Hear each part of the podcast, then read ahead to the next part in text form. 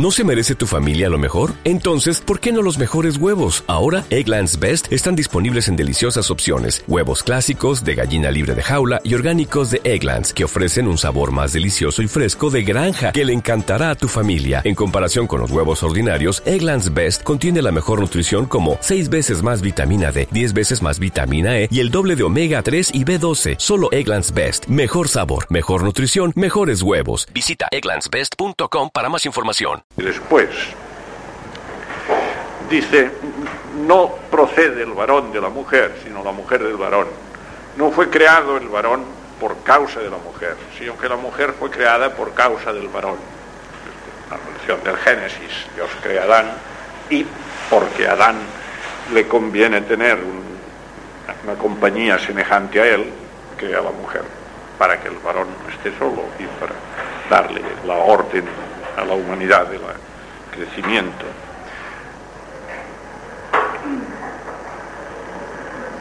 Pero ni la mujer sin el varón, ni el varón sin la mujer en el Señor.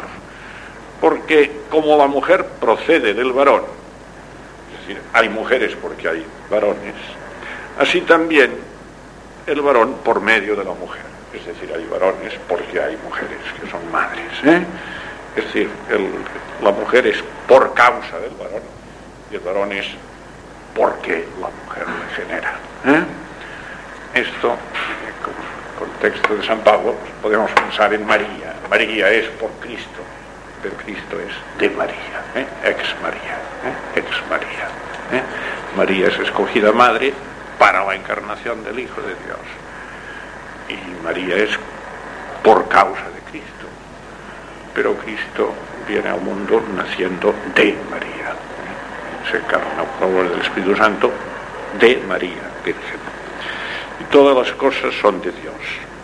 Después da unas consignas sobre la celebración del banquete eucarístico, que tiene la particularidad de que es el texto más antiguo cronológicamente en que se relata la, la, la cena del Señor y la institución de la Eucaristía. Ya es el texto célebre que está en la fiesta de Corpus. Yo recibí del Señor lo que os he transmitido, que el Señor Jesús, la noche que era entregado, tomó pan y dando gracias lo partió y dijo, este es mi cuerpo que se da por vosotros, haced esto en memoria mía. Tomó yo asimismo el cáliz después de haber cenado, diciendo, este cáliz es el Nuevo Testamento en mi sangre, haced esto cuantas veces lo bebiereis en memoria mía. Cuantas veces coméis este pan y bebéis el cáliz, anunciáis la muerte del Señor hasta que venga. Quien comiere el pan o bebiere el cáliz del Señor indignamente es reo del cuerpo y de la sangre del Señor. Este es el texto, es el más antigua narración, porque los evangelios, estos del año 56, como dije, los evangelios que tenemos, son redactados posteriormente, algunos años después, no muchos. Después viene un capítulo importantísimo que comienza hablando de los carismas, que son aquellas gracias que da Dios a alguien, no para hacerle santo a él, sino porque, para que pueda hacer bien a la comunidad eclesiástica. ¿eh? Hacer milagros no santifica al que hace. Tener don de profecía no santifica al que profetiza. ¿eh? Tener la palabra de sabiduría de los, doctores de la iglesia no, no santifica al, que, al doctor de la iglesia. ¿eh? No. Lo único que santifica es el amor. El amor. Y por eso primero pasa a hablar de los carismas y después habla del amor, de la caridad. Lo que toca a los carismas, no quiero, hermanos, que seáis ignorantes. Cuando erais gentiles erais arrastrados, según que os impelían, os impelían los demonios, a los ídolos mudos. Por eso os hago saber que nadie, hablando con el Espíritu de Dios, dice anatema Jesús, y nadie puede decir Señor Jesús, sino por el Espíritu Santo. Aquí el Padre Bover pone una nota muy oportuna. Hay fórmulas muy breves, que son de la fe, ¿eh? de la fe, de la predicación de los apóstoles. Y una de las más comunes y usuales en la edad apostólica es Señor Jesús. Dice Señor Jesús es reconocer que Jesús, el Hijo de Dios, es el Rey del universo. Señor es es el Señor. ¿Eh? La proclamación de la realeza de Jesucristo es la fórmula de la fe ¿eh? más común en los tiempos de San Pablo. Señor Jesús significa el señorío soberano de Jesús. Compendiaba en tiempo de San Pablo toda la fe cristiana. Y después de este exordio dice, hay distribuciones, repartos de carismas, carismas, pero hay un mismo Espíritu Santo. Distribuciones de ministerios, pero un mismo Señor. Ministerios son servicios, servicio, todos sirven al mismo Señor, con distintos ministerios. Distribuciones de operaciones, pero un mismo Dios es quien obra todo para la manifestación del Espíritu, para el provecho común. A uno le da lenguaje de sabiduría, a otro lenguaje de ciencia, referente a las cosas del mundo, entendidas desde Dios. Al otro fe, fe capaz obrar milagros y la perseverancia, la fuerza de la fe en virtud del mismo espíritu. Esto no es la fe teologal, sino el carisma de la fe. Otro carisma de curaciones, a otro operaciones de milagros, a otro don de profecía, a otro discernimiento de espíritus, etc. Todas estas cosas las obra un mismo y solo espíritu, repartiendo en particular según cada uno según quiere. Y entonces viene explicar cómo todas estas cosas que obra el Espíritu Santo para bien de la Iglesia, en los que quiere obrarlas y a unos les da unos ministerios y a otros unos carismas, etcétera, y a otros otros. Para explicar esto explica la doctrina del cuerpo de Cristo. Habla del Cristo místico como un solo cuerpo, del cual Cristo es la cabeza. El cuerpo no es un solo miembro, sino muchos. El pie no puede decir, puesto que no soy la mano, no soy del cuerpo. No puede decir el oído, puesto que no soy ojo, no soy del cuerpo si todo el cuerpo fuera ojo, ¿dónde estaría el oído? Si todo el oído, ¿dónde está el olfato? Es decir, Dios dispuso los miembros, cada uno de ellos en el cuerpo, como quiso. Que si fueran todos un solo miembro, ¿dónde estaría el cuerpo? O sea, la Iglesia necesita, Dios le, ha dado muchos ministerios, carismas, dones. Muchos son los miembros, uno empero el cuerpo. Y así como el ojo no puede decir a la mano, no tengo necesidad de ti, tampoco la cabeza, los pies, no tengo necesidad de vosotros. Los miembros del cuerpo, etcétera, se todos contribuyen al bien del cuerpo. Si padece un miembro, padecen todos los miembros. Si se goza un miembro, todos los miembros se gozan. Vosotros sois cuerpo de Cristo y miembros cada uno por su parte unos de otros. Y Dios en la iglesia a unos los hizo apóstoles, en segundo lugar puso a profetas en la iglesia. En tercer lugar puso los doctores. Esto es un texto importante, Santo Tomás lo comenta muy bien. El don de la profecía es un don superior al de la sabiduría de los doctores de la iglesia como carisma. Yo pienso, he pensado que algunos santos, por ejemplo Santa Margarita María de Alacoque, que muchos deseamos que fuese declarada doctora de la Iglesia, y tal vez la propia Santa Teresita del Niño Jesús. Si no son proclamados doctores de la Iglesia, Santa Margarita, María de la Coca y Santa Teresita del Niño Jesús, no os alarméis, es que son profetas. ¿eh? Son profetas. ¿eh? Hablan en nombre del Señor. Santa Margarita está muy claro. Puso en marcha el culto al corazón de Jesús. Hizo caer en la cuenta a toda la iglesia el culto al corazón de Jesús.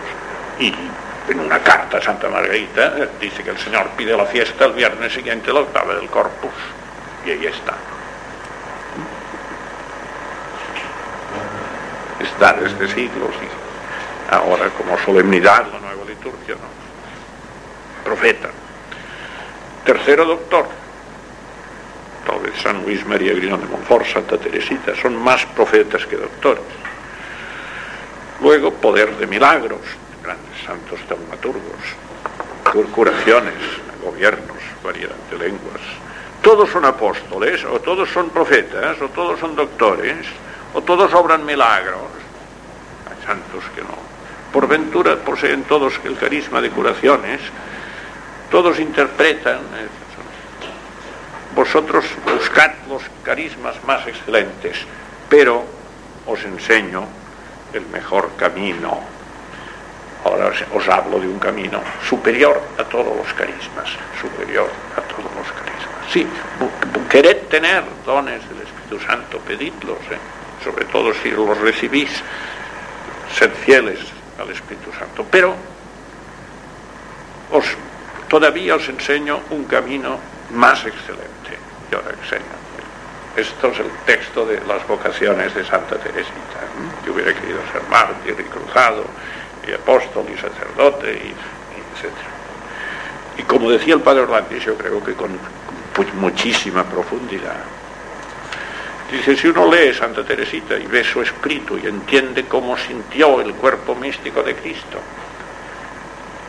y toda su biografía cómo se le genera en ella la vocación y la santidad, sus padres y todo eso. Es evidente que si Santa Teresita, que era muy atrevida, pero también tenía sentido común. Si hubiera puesto todo lo que pensaba, hubiera puesto que hubiera querido casarse y tener hijos. Pero no lo puso, porque esto dicho por una carmelita hubiera sido un escandalazo. Pero no cuadra con el contexto que no, que Santa Teresita no tuviese, quería ser sacerdote, que las mujeres no pueden ser, y no quería ser madre de familia, que es la vocación más universal de la mujer cristiana. Es una cosa que no, tiene, no cuadra ni a tiros. ¿eh? No sé si me explico. Oye, es que es contradictorio. Claro, también es contradictorio ser sacerdote y ser mujer. Y ser apóstol en los tiempos del anticristo y haber sido mártir en los tiempos de las persecuciones de los romanos. Yo hubiera querido vivir en todos los tiempos, sufrir todos los martirios, hacer todas las tareas apostólicas, ser a la vez contemplativa, activa, mujer, hombre, pues casada y, virgen, claro está. ¿Por qué no? Esto lo decía Parolatis, es muy, me parece muy bien visto. Y cuadra con todo el contexto de lo que sigue después. Porque después entendió cuál era su vocación en la iglesia. Que no era ninguna de las que allí dice. Y era el amor. El corazón de la iglesia, amar. Y entonces viene un capitulito que lo sabéis de memoria, pero hay que leerlo, hay que leerlo si hablase todas las lenguas de los hombres y de los ángeles. Aquí el hablar las lenguas es el don de lenguas carismático, no es el hablar lenguas estudiando idiomas, pero también a forciori, claro. Si conociera todas las lenguas de los hombres y de los ángeles y no tuviera amor, caridad, no soy sino un bronce resonante, un símbolo, un símbolo estruendoso si poseyese el don de profecía y conociese todos los misterios y toda la ciencia y tuviese toda la fe para trasladar montañas, pero no tuviese caridad, soy nada. Si repartiese todos mis bienes, si repartiese todos mis bienes, es muy tremendo eso. Si diese todo lo que tengo, pero no amara, que puede ser todo sin amar, hasta dar cosas. Si entregase mi cuerpo para ser abrazado, pero no amara, ningún provecho sacaría. La caridad es sufrida, benigna, no tiene celos, no tiene envidia, no se envanece, no se hincha, no traspasa lo que es conveniente, no busca lo que es suyo, no se exaspera, no toma cuenta del mal, pasa lista de los agravios, no se goza en la injusticia, se goza en la verdad, todo lo disimula, todo, lo cree, es confiada, todo lo espera, es longánime, tiene confianza en el poder de la gracia, todo lo tolera, aguanta todas las cosas. La caridad no decae nunca, las profecías se desvanecerán, pasa ya se, ya se, cuando se cumplen ya pasa la historia, diríamos, si se anuncia una cosa el que venir, cuando viene ya está. Es interesante como testimonio, pero ya está.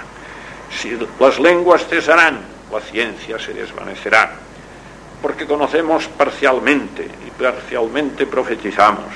Cuando viniese lo integral, todo lo parcial se desvanecerá. Cuando yo era niño hablaba como un niño, sentía como un niño y discurría como un niño. Cuando me he hecho hombre, he dejado las niñerías. Ahora vemos por como un espejo en enigma. Entonces, cara a cara, ahora conozco en parte, entonces conoceré plenamente. Como yo soy, yo mismo soy conocido, es decir, yo veré a Dios cara a cara como desde que desde toda la eternidad, desde Dios me tiene presente en él. Como Dios me conoce a mí, me conoceré yo a Él. Ahora tenemos tres cosas, la fe, la esperanza y la caridad. Pero de estas tres, la mayor de ellas es la caridad, porque además es la única que permanece, la fe. Donde hay la visión inmediata de Dios cara a cara, ya no hay que tener fe, que es oscura la fe. Y donde hay el gozo, la felicidad perfecta, posesión de Dios, ya diríamos lo que esperábamos, ya lo hemos tenido. ¿eh? La esperanza es una, una, actitud que supone la, ausencia del, bien que esperamos tener. Cuando ya lo tenemos, nos gozamos en él, pero la esperanza sustituye la, la alegría el gozo de poseer lo que habíamos anhelado y esperábamos conseguir. Por tanto, la fe y la esperanza son del hombre en camino. Solo la caridad es del hombre para toda la eternidad. Y es la misma caridad, lo dice también San Juan. Es la misma caridad que tenemos ahora. Es la misma que tendremos en el cielo. Solo más perfecta porque estaremos viendo a Dios y entonces se consumará la plenitud. Pero no es otra caridad la del cielo y la de la tierra. Es la misma. Es amar a Dios porque es bueno. Y por Él y desde Él amar a los hombres porque son desde Cristo, son hermanos nuestros redimidos por Cristo. Y este amor en el cielo será el mismo que tenemos ahora. El mismo. Lo cual hace suponer que en el cielo los bienaventurados, como entendió Santa Teresita, están muy tensos, orando por los pilladores, ¿eh? orando, porque la causa de la oración es el deseo de la caridad, y el cielo, cuando son felices, anhelan con el mismo anhelo con que Dios envió el Hijo para que muriese por nosotros, anhelan la salvación de sus hermanos. Y eso es el canto de la caridad que termina el tema de los carismas. Sigue unas cuantas cosas que omito. Pasamos a otra parte que habla de la resurrección de los muertos. No la voy a analizar entera, sino recordar una cosa que lo vimos en la carta a los tesalonicenses. San Pablo habla siempre, bueno, donde dice aquí, en los Corintios, si no hay resurrección de muertos, es que Cristo no ha resucitado. Es decir, la resurrección en el plan de Dios, Cristo muere por nosotros y resucita para nuestra salvación. Y no, en el plan de Dios no resucita Cristo y después nosotros como cosa accidental, ¿no? Cristo que ha venido a morir por nosotros también ha resucitado para nosotros. Y si negamos la resurrección nuestra, tenemos que negar la resurrección de Cristo, tal como se dada la revelación. Si no hay resurrección de muertos, tampoco Cristo ha resucitado. Si Cristo no ha resucitado, vana es nuestra fe. Y somos hallados falsos testigos de Dios. Si los muertos no resucitan, tampoco Cristo ha resucitado si Cristo no resucitado, es nuestra fe. Lo repito porque está repetido, ¿eh? porque a veces deja las cosas cortadas, a veces las repite dos o tres veces seguidas, casi con las mismas palabras. Y aún estáis en pecado, porque si no hay fe, no hay salvación. y también los que reposaron en Cristo perecieron. Y entonces una cosa que es muy aleccionadora para ciertas actitudes de soberbia ética de nuestro tiempo. Si solo esperamos en Cristo, en esta vida somos los hombres más dignos de compasión. Es decir, si los cristianos no tenemos una esperanza para la eternidad, los hombres más desgraciados de todo el linaje de los hombres son los cristianos.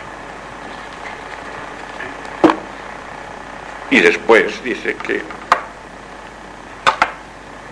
si no hemos de creer en la resurrección de los siglos, dice comamos y bebamos que mañana moriremos.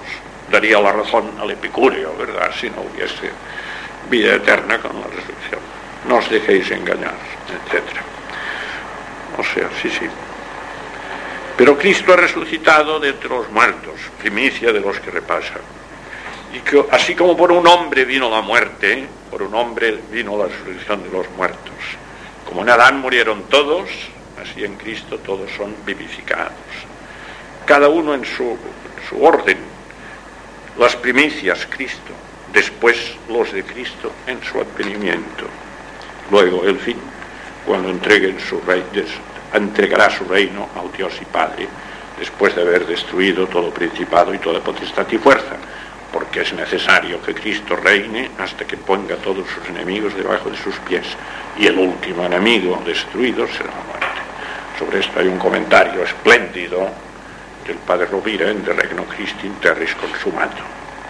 Notad bien, hay un orden en la resurrección. Las primicias, primicia en plural, Cristo, lo cual quiere decir que al resucitar Cristo, primero, su resurrección lleva consigo la de los que resucitan con él, los patriarcas del Antiguo Testamento, que resucitaron, según Santo Tomás, no, para, no como Lázaro, para volver a morir, sino para toda la eternidad. ¿Eh? Por ejemplo, San José, según todos los autores que tratan el tema lo dicen, algunos creen que es una opinión muy beatífica, así muy beata y muy casi supersticiosa, pues lo dice, lo dice Suárez y lo dice Torres y Valles en el mes de San José y lo dicen todos los autores eh, que han tratado el tema. Todo San José resucitó, Abraham, Isaac y Jacob, etc. Las primicias, Cristo y María tierra siendo madre de la iglesia y personas de fe que resucitó. Cristo, María, José, los patriarcas antiguos, las primicias. Después los de Cristo en el advenimiento de Cristo. Luego el fin. Porque será necesario que Cristo reine, destruya todo principado, toda potestad y toda fuerza. ¿Se entiende? Los que se oponen al reino de Cristo para que ponga a todos sus enemigos bajo sus pies. Y el último enemigo vencido es la muerte. Diríamos, hay tres resurrecciones, la de Cristo y las primicias, la de los de Cristo en, la parusía y la última, universal, final, no, es, no está prohibido enseñar esto, no, tiene ningún, no hay ningún texto que prohíbe enseñar esto, ninguno, ninguno, porque incluso la prohibición del reino terreno, corporal, anterior al juicio, decir, la terrenalización del reino, que se dice que no es seguro, porque es una cosa confusa y tal como se ha enseñado muchas veces, se ha hecho una terrenalización del reino de Dios en lugar de hacer una sobrenaturalización de todo lo natural y una ordenación de todo lo temporal a lo eterno, que es el reino de, de que habla la Cuas Primas y cuya esperanza os explicó Petit el sábado pasado. Pues el texto que prohíbe el reino milenario dice, ya se diga o no se diga que hay una resurrección anterior a la final. Es un tema libre este. Era muy común en los padres de los primeros siglos hablar. Y los textos de tesalonicenses y corintios de San Pablo no se entienden si no se admite que en la derrota del anticristo por el esplendor del advenimiento de Cristo resucitan los mártires y algunas almas especialmente seleccionadas resucitan con Cristo para con reinar con Cristo, diríamos, y convivir con la iglesia de los guiadores de una forma más, más íntima que ahora, que también hay convivencia de los que están en el cielo con los de la tierra, claro está. Porque en Fátima estuvo presente José con María en una, una aparición. José estaba y no decía nada, típico Evangelio. José no era hombre de hablar, sino de estar. ¿eh? María es la que dice y José está allí. ¿eh? Después pregunta resurrección y va haciendo aclaraciones sobre el cuerpo espiritualizado, etc. No es la carne y sangre la que posee el reino de Dios, no es lo humano como tal. La corrupción no hereda la incorruptibilidad. Entonces insiste otra vez en la resurrección. Cuando esto corruptible se revista de incorruptibilidad y lo mortal se reviste de inmortalidad, entonces se realizará la palabra que está escrita, asumióse la muerte en la victoria. ¿Dónde está, o muerte, tu victoria? ¿Dónde, o muerte, tu aguijón? El aguijón de la muerte es el pecado. Y la fuerza del pecado es la ley. Esta manera de hablar de San Pablo enseguida la encontraremos otros días y lo iremos explicando. A Dios gracias, nos dio la victoria por nuestro Señor Jesucristo. Después el epílogo es la petición de una colecta para los fieles de Jerusalén. Desde Jerusalén, desde la iglesia judeo-cristiana que dan ahora, la iglesia que se habían fundado los apóstoles primeramente, que estuvo el hermano del Señor, Santiago, Santiago el menor, el primo del Señor, y después un otro Simeón, etc. desde esta iglesia surgieron con muchísima frecuencia, como veremos en la carta a los Gálatas, pseudo apóstoles que decían hablar en nombre de Pedro y en nombre de Juan el evangelista y en nombre de, Santiago, que segaban la hierba a San Pablo y procuraban deshacer su apostolado entre los gentiles. Pero él siempre, siempre pide a sus comunidades que él ha fundado entre griegos, les pide dinero para los cristianos de Jerusalén, que eran muy pobres. Los, los judíos ricos, lo dice el apóstol Jaime, no se convirtieron, al revés, fueron perseguidores de la iglesia. Jerusalén es una comunidad de la gente más humilde y sencilla. Pero allí también como que se convirtieron algunos fariseos, se convirtieron a cristianismo, la fe en Cristo admitieron que Cristo era hijo de Dios, pero tenían su tendencia, pues hubo siempre una tentación judaizante, enemiga del Evangelio, enemiga de la, abolición de la ley de Moisés entre los gentiles. Y por eso, lo veremos enseguida en la carta a los Corintios, la situación que se crea. San Pablo corresponde, por una parte, defendiendo su apostolado contra las calumnias venidas de Jerusalén, diríamos, y por otra parte reuniendo limosnas y socorriendo a los cristianos de Judea. La carta al segundo a los Corintios, en la que ahora voy a entrar, es como dice el comentario aquí del Padre ver con mucha razón, es la más personal de las cartas de San Pablo. Es una carta que hay muchísima doctrina que va saliendo así como en incisos, en ráfagas luminosas, un tono polémico, es un intento de defensa. Yo soy apóstol porque Cristo me ha elegido apóstol. Y soy tan apóstol como cualquiera. Lo que yo enseño es el Evangelio. Y nadie puede negar lo que yo enseño porque Cristo me ha mandado enseñar esto. Y si os dicen que otros apóstoles son más, eh, más de Cristo que yo, pues decirles que no es verdad, que mí me ha llamado Cristo. Y es tremenda, es una polémica tremenda. Como que si no se lee bastante, esa no se entiende tampoco la carta a los Gálatas, que tenemos que hablar en enero, pues después de pensarlo un poco he decidido dedicarle los minutos que nos quedan a esta segunda parte a los Corintios. comienzo, Pablo, apóstol de Cristo Jesús, por voluntad de Dios a la iglesia de Dios que está en Corinto, juntamente a todos los santos en, que residen en toda la calle, la la gracia a vosotros y paz de parte de Dios, Padre nuestro y del Señor Jesucristo. Bendito sea Dios y Padre de nuestro Señor Jesucristo. Comience esta fórmula que es tan paulina. Dios, Padre de nuestro Señor Jesucristo, Padre de las misericordias y Dios de toda consolación, que nos consuela en toda tribulación, hasta el punto de poder nosotros consolar a los que están en toda tribulación con la misma consolación con que nosotros mismos somos consolados por Dios. Según que rebosan los padecimientos de Cristo, rebosa nuestro consuelo. Ya seamos atribulados, si somos atribulados es para vuestro consuelo y salvación. Si somos consolados es para vuestra consolación, la cual muestra su eficacia en el sufrimiento de los mismos padecimientos que padecemos. Nuestra esperanza es firme acerca de vosotros. Así como sois compañeros de los padecimientos, así lo también lo seréis en la consolación. Entonces les explica unas tribulaciones que había soportado, que estuvo a punto de morir, parece con un motín que le querían matar, etcétera, se escapó, etcétera. Y por eso había retrasado el viaje a Corinto y los, los enemigos suyos decían que no quería saber nada con ellos y les iban calumniando de modo que comienza enseguida esta apología de sí mismo, presentar su, su, vocación de apóstol.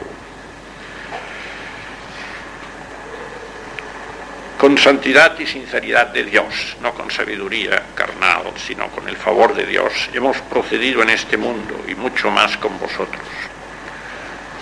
Nos escribimos otra cosa que lo que leéis y es lo mismo que habéis oído de nosotros. Espero que del todo conoceréis.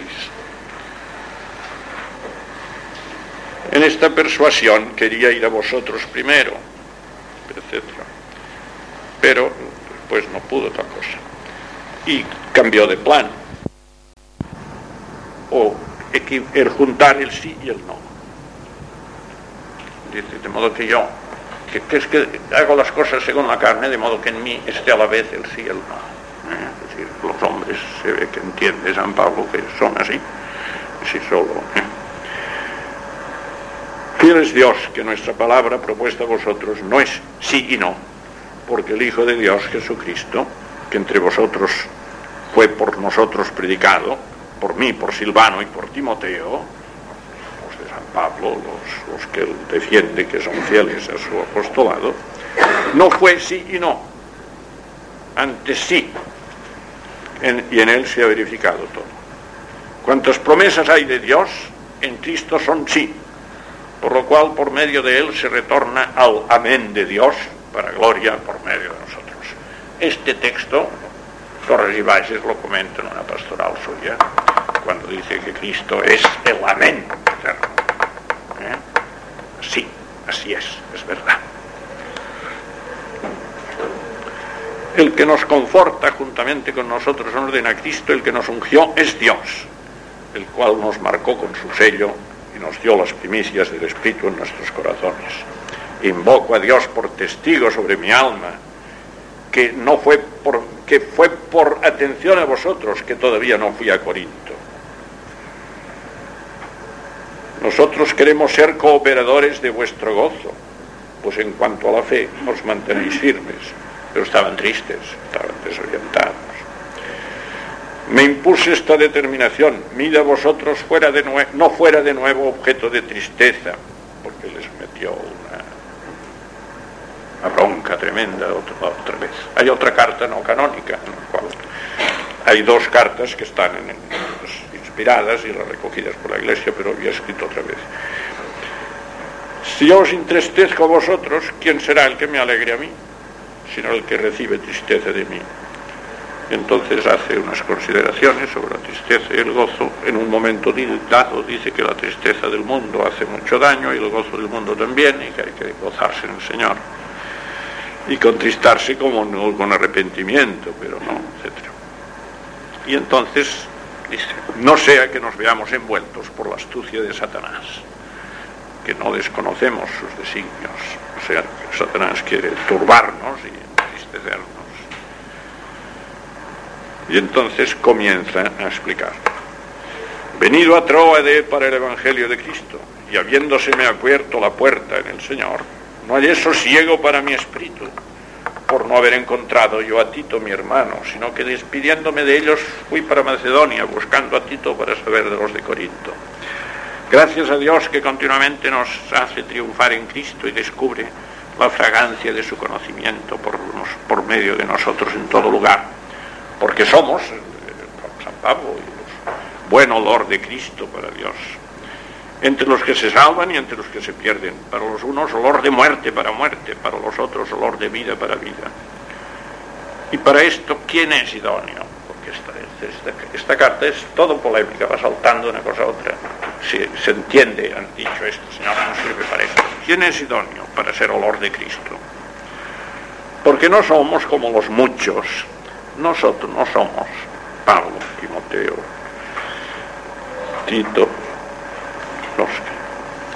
no somos como muchos que desnaturalizan la palabra de Dios, sino que somos de pecho sincero y hablamos de parte de Dios en presencia de Dios en Cristo.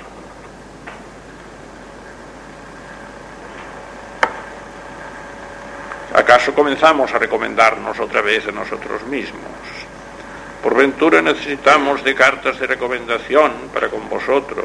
Nuestra carta sois vosotros, escrita en nuestros corazones, conocida y leída por todos los hombres, como que es manifiesto que sois carta de Cristo, escrita por ministerio nuestro, escrita no con tinta, sino con espíritu de Dios vivo, no en tablas de piedra, sino en tablas que son corazones de carne. Curioso porque San Pablo la palabra carne, no siempre porque dice que Cristo es según la carne es hijo de David. Pero muchas veces cuando pone carne el Espíritu, quiere decir carne, quiere decir lo humano, cerrado al Espíritu de Dios, el Espíritu que viene de Dios. Pero aquí dice que el Espíritu de Dios vivo, no en tablas de piedra, sino en tablas que son corazones de carne. Esto recuerda un texto de un profeta, que les quitaré el corazón de piedra, y un corazón de carne San Pablo con el Espíritu Santo escribió en corazones de carne ¿eh? una carta de Dios. Este, son los corintios mismos. Esta confianza la tenemos en, por Cristo para con Dios. No que por nosotros mismos seamos capaces de pensar algo como de nosotros mismos. Nuestra capacidad viene de Dios, que nos hace capaces para ser ministros de una alianza nueva, no de una alianza de letras, sino de espíritu porque la letra mata y el espíritu da vida, vivifica. Célebre texto, que como todos los de San Pablo, ya lo decía San Pedro, se entiende mal y se utiliza para el mal, etc. Tengo que soltar, pero es larguísima la cosa. Habla que los hijos de Israel son ciegos, ¿eh? así como Moisés ponía un velo sobre su rostro, se embotaron las inteligencias de los porque hasta el día de hoy, al leer el Antiguo Testamento, tienen el mismo velo y lo han removido, porque este velo solo se quita en Cristo. Siempre que hasta hoy es leído Moisés, entienden las sinagogas de los judíos, un velo está puesto sobre el corazón de ellos etc. Nosotros con el rostro descubierto, perdón, aquí también dice, donde está el Espíritu del Señor hay libertad. Nosotros todos con el rostro descubierto, reverberando como espejos la gloria del Señor, nos transfiguramos en la misma imagen de gloria en gloria, conforme a como obra en nosotros el Espíritu del Señor. Por esto, teniendo por eso, según la misericordia con que hemos sido favorecidos este ministerio, no desfallecemos desechamos los tapujos de la ruindad, no procediendo con astucia ni falsificando la palabra de Dios, sino con la manifestación de la verdad, recomendándonos a nosotros mismos ante toda conciencia de hombres en el acatamiento de Dios. Y entonces, vale, habla de Cristo, que es imagen de Dios, esplendorosa y redención de la gloria de Dios. No nos predicamos a nosotros mismos, sino a Jesucristo, Señor que a nosotros nos consideramos como esclavos vuestros por causa de Jesús, esclavos de, los fieles a quienes predica. Porque Dios que dijo, del seno de las tinieblas brillará la luz, es quien la hizo fulgurar en nuestros corazones para que irradiásemos el conocimiento de la gloria de Dios que reverbera en la paz de Cristo Jesús. Pero tenemos este tesoro en vasos quebradizos para que la sobrefuerza, la sobrepujanza de la fuerza se vea que es de Dios y no de nosotros. Es decir, eh, San Pablo ya sabemos, vosotros veis que yo soy un hombre pequeño, además era bajito y parece que no sabía hablar, etc.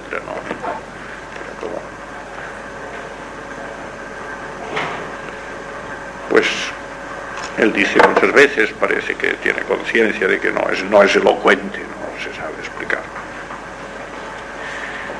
Y dice este tesoro lo, llevamos en vasos quebradizos para que se vea que la fuerza es de Dios y no nuestra. Somos en todo atribulados, pero no somos reducidos al último extremo, que estamos perplejos, pero no desconcertados. Somos perseguidos, pero no abandonados, derribados, pero no rematados. la puntilla no viene nunca, están arrastrados, pero no.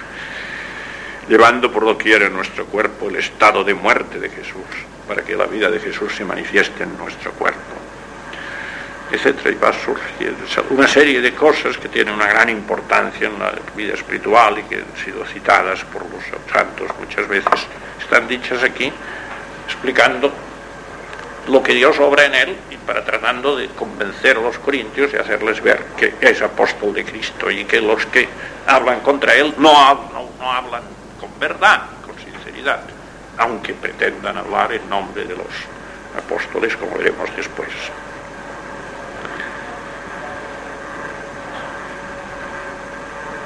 Habla que también de la esperanza de la vida eterna. Los que estamos en esta tienda, en este, este mundo, gemimos agobiados. Claro, Santa Teresa decía que esta vida es como una noche, una mala, una mala posada para un semita, mejor una tienda, una tienda, cosa de nómadas, ¿no? Los que estamos en esta tienda, si nuestra casa terrena, en que vivimos como en una tienda, se viene abajo, tenemos edificio de Dios, casa no hecha de manos, eterna en los cielos, tenemos morada eterna en los cielos. Estando en ella, en la tienda, esta, gemimos, anhelando sobrevestirnos de nuestra morada celeste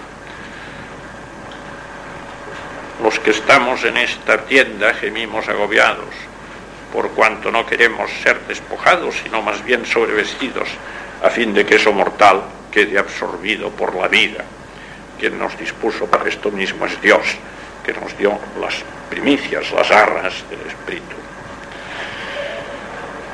Hablando otra vez de la actitud suya apostólica, el amor de Cristo no se urge al pensar esto, que uno murió por todos, luego todos murieron, y por todos murió, para que los que viven no vivan ya para sí mismos, sino para aquel que murió por ellos y resucitó.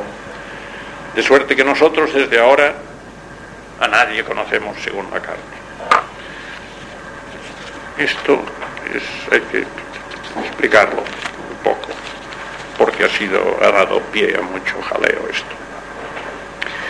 Los que veremos después, las Gálatas lo veremos más también, los que andaban a las comunidades de, que había fundado Pablo y le desprestigiaban y decían que no era apóstol de Cristo, pretendían hablar en nombre de los apóstoles de Jerusalén. En este momento de la carta a los Corintios, en nombre de Juan y de Pedro. Santiago murió mártir, después, después Pedro fue a Antioquía y después a Roma, pero hablaba en nombre de la comunidad que habían fundado Pedro, Santiago y Juan. Pedro, Santiago el menor y Juan, el, autor del cuarto evangelio. Decían hablar en nombre de estos porque habían conocido al Señor y porque Santiago era primo del Señor. Estos de Jerusalén sí que han tratado Pablo no le vio nunca. no le vio nunca Jesús. Le vio cuando se le apareció en el camino de Damasco. Pero estos señores, claro, no lo admitían, no, no lo admitían, decían que era un falso apóstol. No pertenecía a los que habían sido los que habían andado por toda la vida pública del Señor, oyendo sus palabras y presenciando sus milagros y Claro, entre estos apóstoles del Señor, de los doce, que fueron después once, pues había pues Santiago y, y San Judas Tadeo, que eran hermanos, ambos primos de Jesús de Nazaret. Todos eran de aldeas vecinas y todos. Y decían, es Pablo no conoce, no sabe nada de Jesús, se lo inventa él todo. Nosotros desde ahora a nadie conocemos según la carne, en lo humano. No, doy testimonio de cosas que se sepan por noticia humana. Cuando, cuando hemos conocido según la carne a Cristo, no quiere decir que no le trató, sino que sabía de él. Ahora ya no le conocemos así. Si uno está en Cristo, es una creación nueva. Lo viejo ya lo viejo ya pasó. mirad, todo se ha hecho nuevo. Claro. Entonces, ese texto difícil, difícil.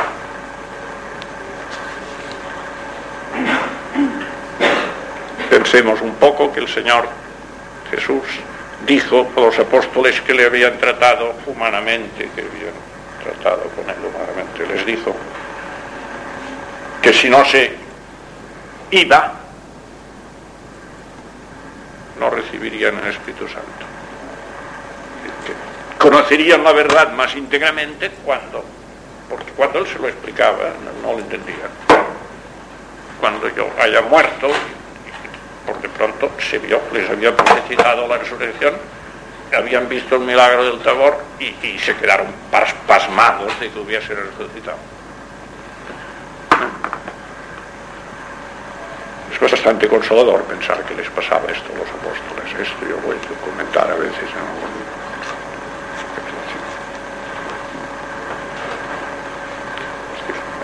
somos poquita cosa todos, ¿eh? comenzando por San Pedro y llegando todos nosotros. Y, claro, San Pablo dice, mira, no me vengáis con cuentos que si le han conocido en lo humano. Bueno, la intención en la apologética está clarísima, ¿no?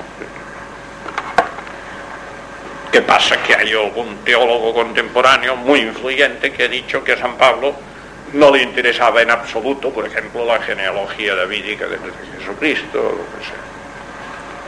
¿Eh? Que el Jesús histórico no le importaba, que el Cristo que interesa a San Pablo es el Cristo de la fe. Y que no tiene nada que ver con el Jesús histórico. Pues si se descuidan. Porque en una carta que después veremos en su día, San Pablo resume lo que ahora llaman el querigma, es decir, lo que el, enunciado de lo predicado por el apóstol en estas palabras. Acuérdate de que Cristo, Jesucristo, acuérdate que Jesucristo resucitó de los muertos, coma, del linaje de David.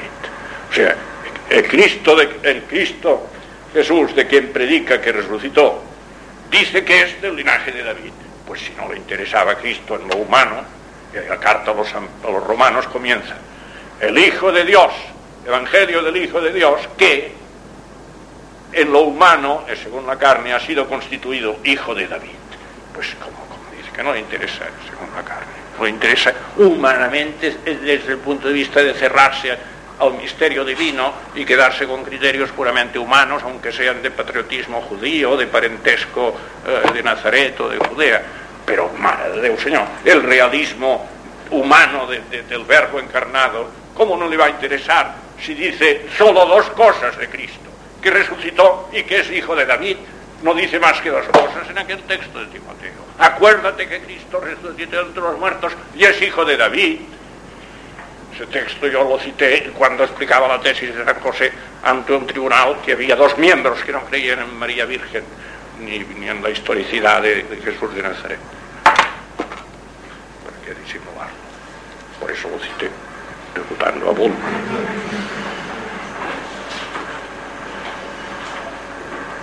Bueno, ya veis las cosas que pasan. Secundando la obra de Dios, exhortamos que no recibáis en vano la gracia de Dios. Porque Él dice, te escuché en tiempo favorable, te socorrí en tiempo de salvación. Ahora es el tiempo favorable, ahora es el tiempo de salvación. Nosotros trabajamos no dando en nada ocasión de tropiezo para que nuestro ministerio no sea burlado, etc. Y hace otra apología de sí mismo preciosa. Los apóstoles somos con las armas de la justicia de esta y de nuestra por gloria y por afrenta, por crédito y por descrédito, tanto si nos creen como si nos como seductores aunque somos veraces, como desconocidos aunque somos conocidos, como quien está muriendo aunque vivimos, como castigados aunque no justiciados, como contristados aunque estamos siempre regocijados, como siendo pobres pero que enriquecemos a muchos, como quien nada tiene cuando todo lo posee. Esto es muy consolador. ¿eh? Hay que estar siempre así para vivir apostólicamente, en golpes, en prisiones, en motines, en fatigas, en noches sin dormir, en días sin comer, etc. Y acaba, por esta vez, la apología, pero después vuelve en una tercera parte. Hay una cosa muy interesante, la tristeza según Dios obra arrepentimiento para la salvación, en la que no cabe pesar, pero la tristeza del mundo engendra muerte. La tristeza bueno, y esto que he seleccionado solo, he escogido unas cuantas cosas. Viene después una parte media, la carta, una especie de descanso psicológico para el lector, en que pide dinero para los cristianos de Jerusalén. Y después vuelve a la polémica. Aquí esto pues, realmente parece que está diciendo una cosa y piensa ahora dirán tal cosa, contesta lo que, lo y, es una lógica especial. ¿eh? Se, podría poner un interlocutor inexpresado en ciertos momentos. Es así como escribe San Pablo. Esto es muy característico y es, por ejemplo, les vuelvo atrás un momento en que esto se ve muy claro, que está muy, muy, muy expresivo esto.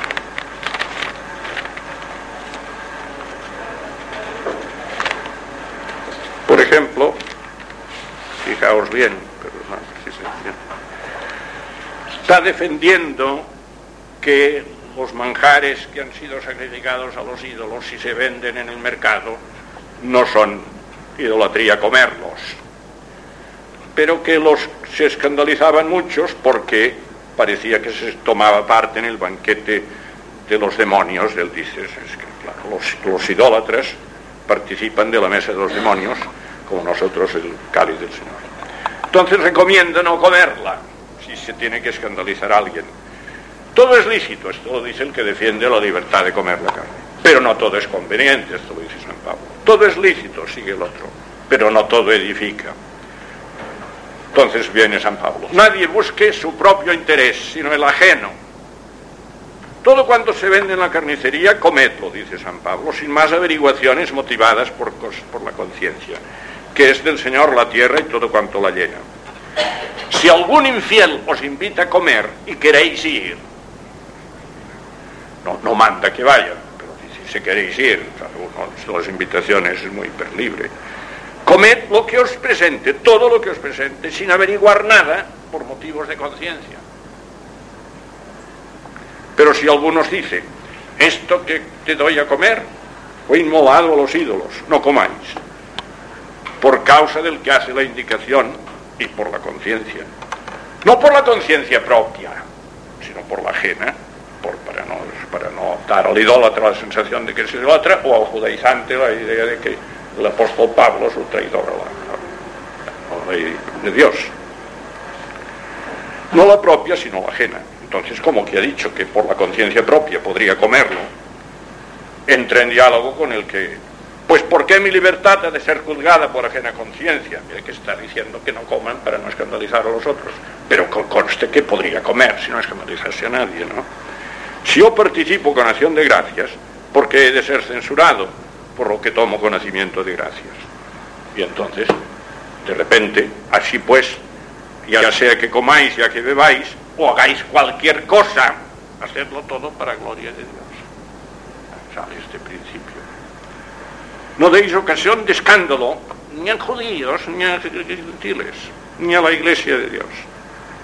Como yo también, en todo complazco a todos, procuraba estar bien con todo el mundo, no buscando mi propia utilidad, sino la de los demás, para que todos sean salvos. Bien, he querido leer ese texto, porque está muy claro que si no metes en cada momento el interlocutor judaizante o, o, ante, o, o, laxista, todo eso, que, tú puedes comer esto, pues que se fastidia, si otro escandaliza, peor para él. No, esto San Pablo tampoco lo admite. Pero ¿por qué? Por, para que no se escandalicen, a que conviene no hacer una cosa, no entiendas que tienes de verde no comer aquella carne. Ahora si te dicen, te ofrezco del manjar que se sacrifica a los ídolos, entonces no comas. ¿Eh? Eso, ese texto no se entiende sin hacer entrar cuatro o cinco veces a otro que habla en determinado sentido, en sentidos contradictorios. Hay varios interlocutores aquí. Y es que está pensando, eh, dicta la carta polémicamente. Y le han referido que han dicho de eso tal cosa y ahora se ve, por eso lo que pasa. Ojalá me sufrierais en mi desatino, pero sufridme, porque tengo celo de vosotros Pienso que en nada voy en zaga a estos supereminentes apóstoles.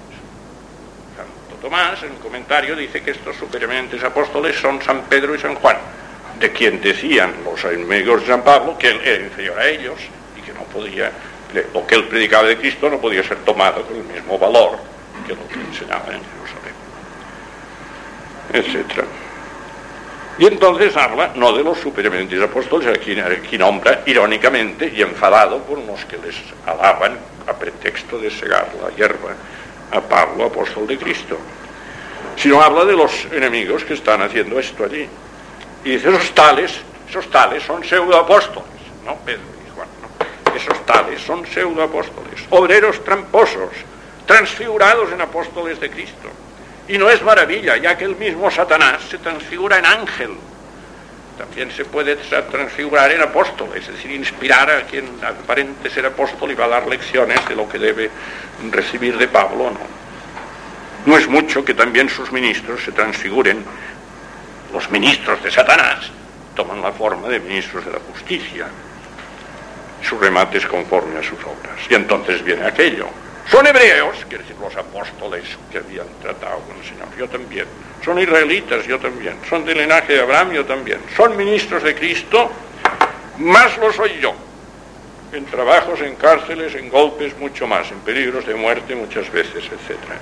Y entonces va explicando todo eso, explica las tentaciones que Dios permite que tenga, y dice que pedía a Dios que le librase de espina de Satanás, pero Dios dijo que no le alejaría la espina a Satanás. Tu gracia, mi gracia te basta, porque la fuerza se ejercita en la debilidad. Según Cornelio Lápide, la fuerza de Dios se realiza en la debilidad del hombre. Esto lo explicaba espléndidamente bien en unos ejercicios el padre Gartua. La fuerza de Dios funciona muy bien en nuestra debilidad. Este texto me da que pensar aquello de San Juan de la Cruz. Para ir, está muy claro de San Juan de la Cruz, muy claro. Para ir a donde no sabes, has de ir por donde no sabes.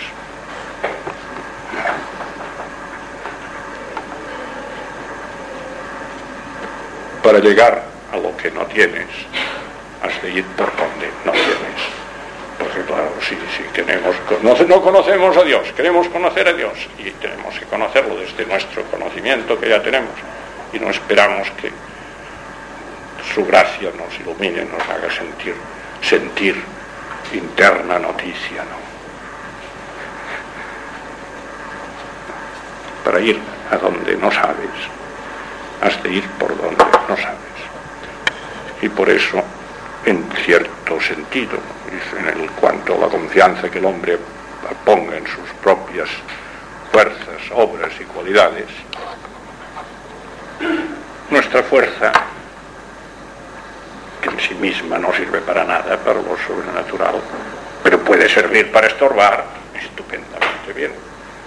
Y mira, la debilidad es más práctica, diríamos. ¿eh? San Pablo dice que la fuerza de Dios se ejercita en nuestra flaqueza, lo cual es verdad siempre, porque para la que Dios tiene que obrar, nosotros somos nada. Y vuelve a decir, yo nada voy a la saga de estos supereminentes apóstoles, aunque yo no soy nada, aunque yo no soy nada. Y como quien dice, y ellos tampoco. Nadie es nada, ni Pedro, ni Juan, ni Santiago, ni, ni Pablo. Hablamos en presencia de Dios en Cristo, y todo, queridos, lo hablamos para vuestra edificación. O sea, todo eso no lo dice para escandalizarles, sino para edificarles. Y esa es la carta a los Corintios. Hay muchas más cosas de ese tipo, todas ellas así.